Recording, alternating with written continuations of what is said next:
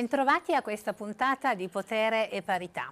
Oggi abbiamo un cantante, Edoardo De Angelis, il nostro ospite. Buongiorno Edoardo e benvenuto. Buongiorno, buongiorno Edoardo, grazie. Tu non hai bisogno di presentazioni, le tue canzoni, la tua musica si presenta da sola, da, dalla metà degli anni 60 sei eh, tra i cantautori più importanti della scena nazionale Beh, e mondiale. Ti ringrazio, ti faccio un piccolo sconto, diciamo dagli anni 70. non, non, esageriamo. Sì, comunque sono eh, quest'anno al, al cinquantesimo anno di attività, attività che considero iniziata, parlo di quella pubblica perché frequentavo il folk studio già da, da prima degli, degli, anni 70, prima come spettatore e, e successivamente diciamo come proto-artista. e, e, poi invece nel 1971 il, il primo cantagiro eh, con un compagno di scuola che aveva scritto questa canzone, Lella, che è entrata un po' nelle, nelle meccaniche dei, dei, ristoranti, degli stadi, dei, una canzone che è diventata popolare. Poi ci parli di questa Lella perché eh, l'hai messa anche nel tuo ultimo sì. disco. Io volevo sognare più forte per festeggiare i tuoi 50 anni di, eh, di, carriera e quindi dopo 50 anni di carriera si può ancora sognare, si deve sognare? Sì, e anzi ehm, io volevo sognare più forte, eh, vuol dire proprio quello che avrei voluto già sognare più forte, ma non è un pensiero riferito al passato come qualcuno ha interpretato, è proprio un, un pensiero di proiezione nel futuro che dopo il cinquantesimo anno di attività cosa, può sembrare una cosa curiosa. Invece no, c'è grande volontà. Tra l'altro considero questo album un, un vero spartiacque eh, la rispetto alla produzione precedente, anche per la scelta dei collaboratori. Ho lavorato con un musicista molto giovane, l'ho l'ho individuato diciamo quasi casualmente, eh, era un, un, ragazzo, un giovane musicista che in un colloquio mi ha fatto un'impressione di, di, grande in, intelligenza e quindi ho detto ma adesso il prossimo disco erano questo accadeva due anni fa, sì. infatti ho mantenuto il mio intento e sono stato premiato. E siccome lui, Alberto Laruccia, è il leader di una rock band, la Scala mm. Shepard, io avevo pensato che questo disco sarebbe nato come un disco insieme a una rock band. E invece lui è, è un musicista eh, raffinato, colto, è arrivato in studio, insomma, con tutte le parti scritte, si è confrontato con musicisti, professionisti molto più grandi di lui, con con grande disinvoltura, quasi spavalderia questa dote che hanno a volte per I fortuna ragazzi i ragazzi. giovani per fortuna, sì, una, una forma di inconsapevolezza rispetto alla vita che quindi è una forza di, che, permette, che, permette loro di, di, proiettarsi molto in avanti. Esatto, quindi abbiamo aperto una nuova via per per il futuro personale. Insomma. Quindi il sogno è anche il sogno per i giovani che tu hai voluto coinvolgere in questo, in questo disco. Tra i temi che hai eh, trattato in questo ultimo disco c'è il tema molto attuale anche in questo momento è il tema del, dell'Europa, forse delle radici dell'Europa e anche di quello che l'Europa rappresenta, ha rappresentato per la tua generazione ma anche per le generazioni future e anche oggi. Ecco perché un cantante, un cantautore deve parlare di Europa, può parlare di Europa? Penso che questo non sia mai avvenuto in mm. una forma così, così, precisa, ma per me è stata, è stata un'esigenza, devo dire, io sono europeista sin dai tempi del, del liceo, quindi quando l'Europa era ai suoi, ai suoi albori. E, però eh, ho, vivo dentro di me questo sentimento. Che cosa rappresenta quando tu dici Europa? Che cosa musicalmente? Rappresenta, cosa rappresenta questi 70 anni di pace, di stabilità, di solidarietà tra i popoli. Abbiamo come dire, una, una dimostrazione con qualche lieve eccezione, eh, questa, quest'idea dell'abbattimento dei confini, mm. la, insomma, credo che, siano, eh, che, sia un, che, debba essere un nutrimento per, eh, per, i ragazzi, per i giovani. Ho pensato, devo premettere che per me il mestiere di cantautore è un mestiere che eh, richiede una grande eh, responsabilità perché eh, quello che si dice, quello che si canta, si scrive, arriva nel giro di tre minuti, quattro minuti agli altri, la canzone è un mezzo di, di comunicazione molto rapido e molto efficace.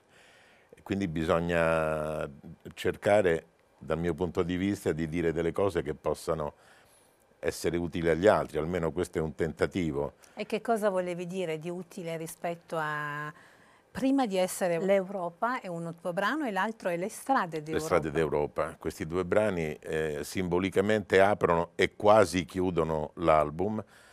Eh, volevo sottolineare i valori del, dell'Europa, dell'Europa unita e, e, e, poi in un'altra parte del disco c'è un, una canzone che si chiama L'apertura della caccia che, eh, come dire, da contraltare eh, parla eh, di un altro tipo di atteggiamento, quello vicino al, al mondo dei sovranisti, eh, di quelli che sono contrari all'Europa, di quelli che firmano i decreti di sicurezza e, e, via discorrendo. Quindi la caccia è una caccia simbolica a un... Certo, l'apertura della caccia è la possibilità di sparare. Eh, quando si apre la caccia si sentono nelle campagne i colpi di fucile, eccetera.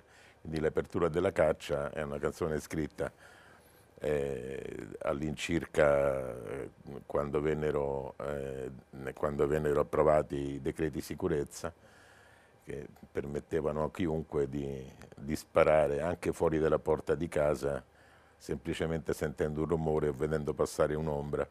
Quindi la musica, la musica come cantautore, la musica che fa sognare, ma anche la musica che parla della vita cruda, dei diritti, delle negazioni dei, dei diritti, come si conciliano questi piani narrativi che sono molto diversi poi in fondo? Per me è sempre stato abbastanza naturale, mm. perché partendo da questo concetto che cercavo di esprimere prima della, della responsabilità, responsabilità. dell'etica del proprio mestiere, premetto non ho mai amato le canzoni politiche e non ho mai scritto canzoni politiche to court per volontà, per paura della retorica, eccetera. Però in ogni canzone che ho scritto, anche, quelle, anche nelle canzoni d'amore, credo che l'impegno sia stato sempre rispettato come forma. Quindi anche in, in tutte le altre canzoni che, che, ho scritto in questo album ce ne sono alcune eh, che, che, ritengo fortemente impegnative. Per esempio cioè. Lella?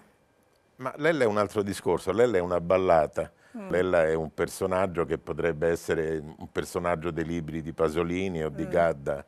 No, non c'è alcun riferimento con la cronaca e anzi vorrei che questa canzone fosse, fosse letta e usata come un antidoto per, eh, per la violenza, per la violenza sulla donna, eh, io insomma è, è, banale dirlo, ma eh, non guasta mai sottolinearlo. No, assolutamente. Ecco.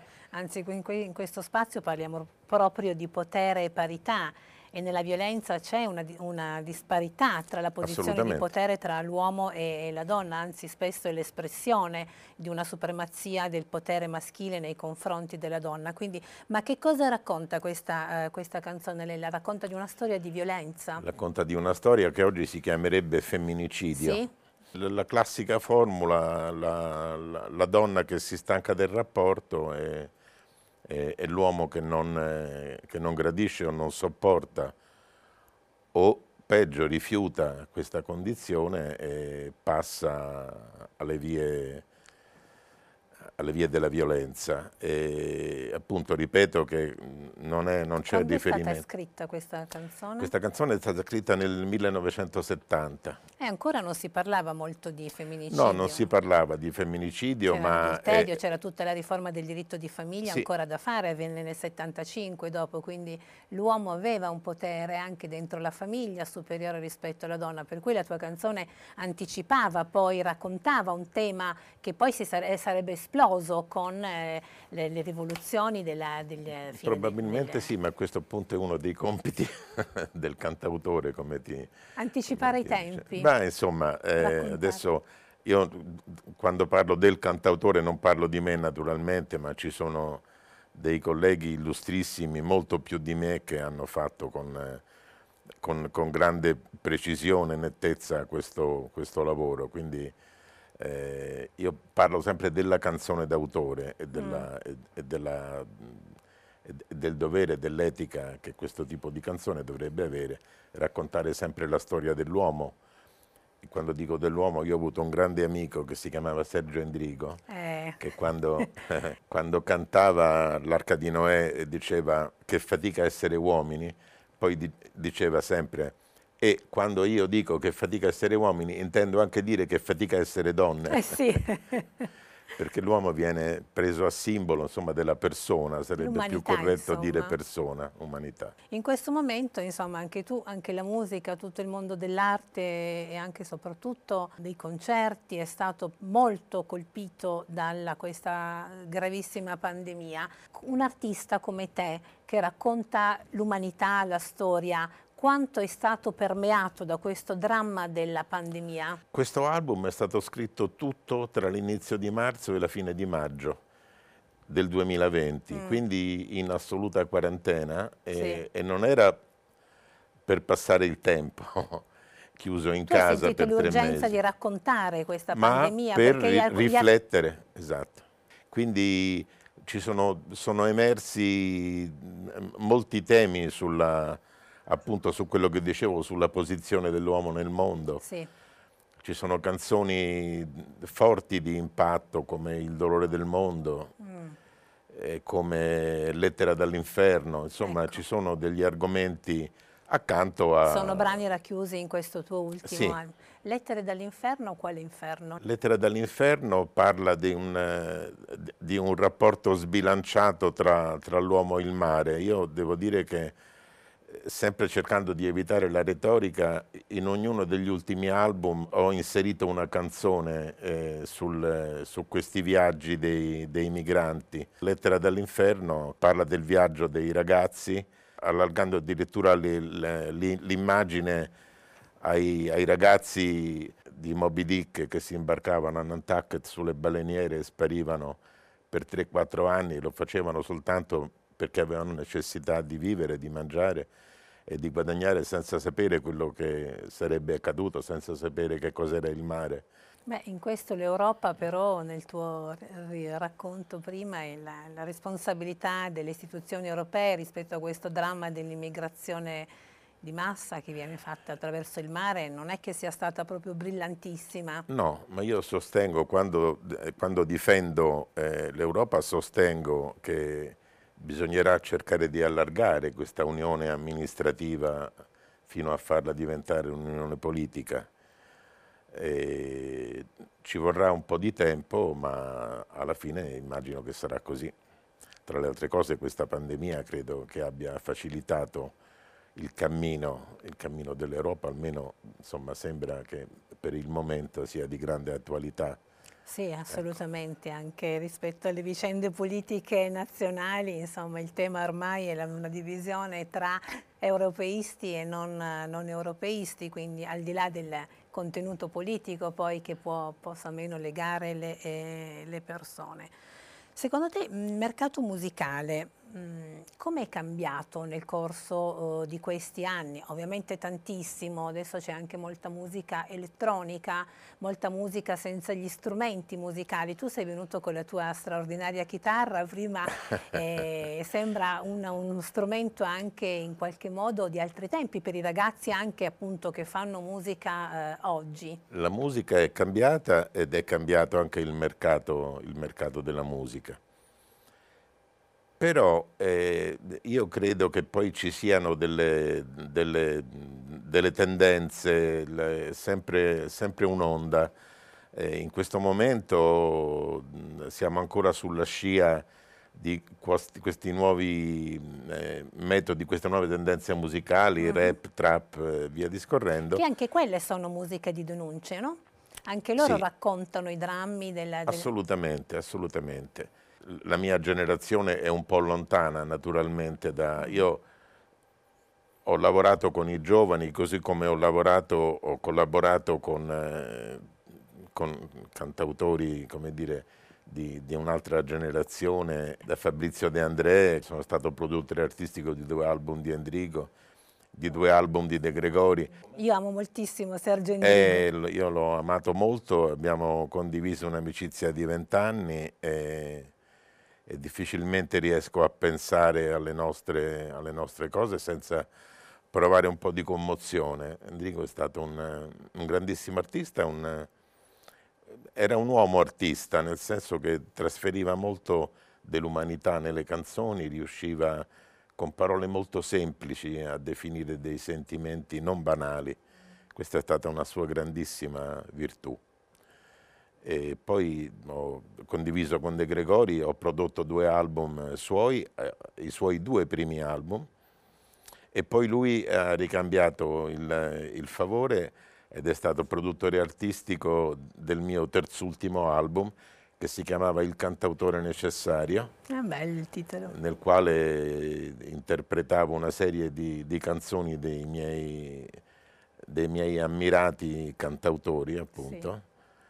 E, però eh, collaboro, mi, mi, piace molto lavorare con i giovani, adesso delle, una delle caratteristiche piacevoli di questo album eh, è, è, proprio che ho unito a, a, nel, nel, lavoro eh, l'intervento di molti artisti giovani, ci sono tanti compagni de, di scuola del St. Louis di Alberto Laruccia e co, così come ci sono invece musicisti della mia generazione con i quali collaboravo da anni. Stata, anche questo è stato una, un altro ingrediente interessante della ricetta dell'album. Assolutamente, anche lì mescolare le, le, varie generazioni è sempre importante, contrariamente a quello no, che si, si, è detto fino a qualche anno fa dell'inutilità di una, di una certa fascia di, di popolazione, cosa assolutamente assurda. Siamo in chiusura, Edoardo.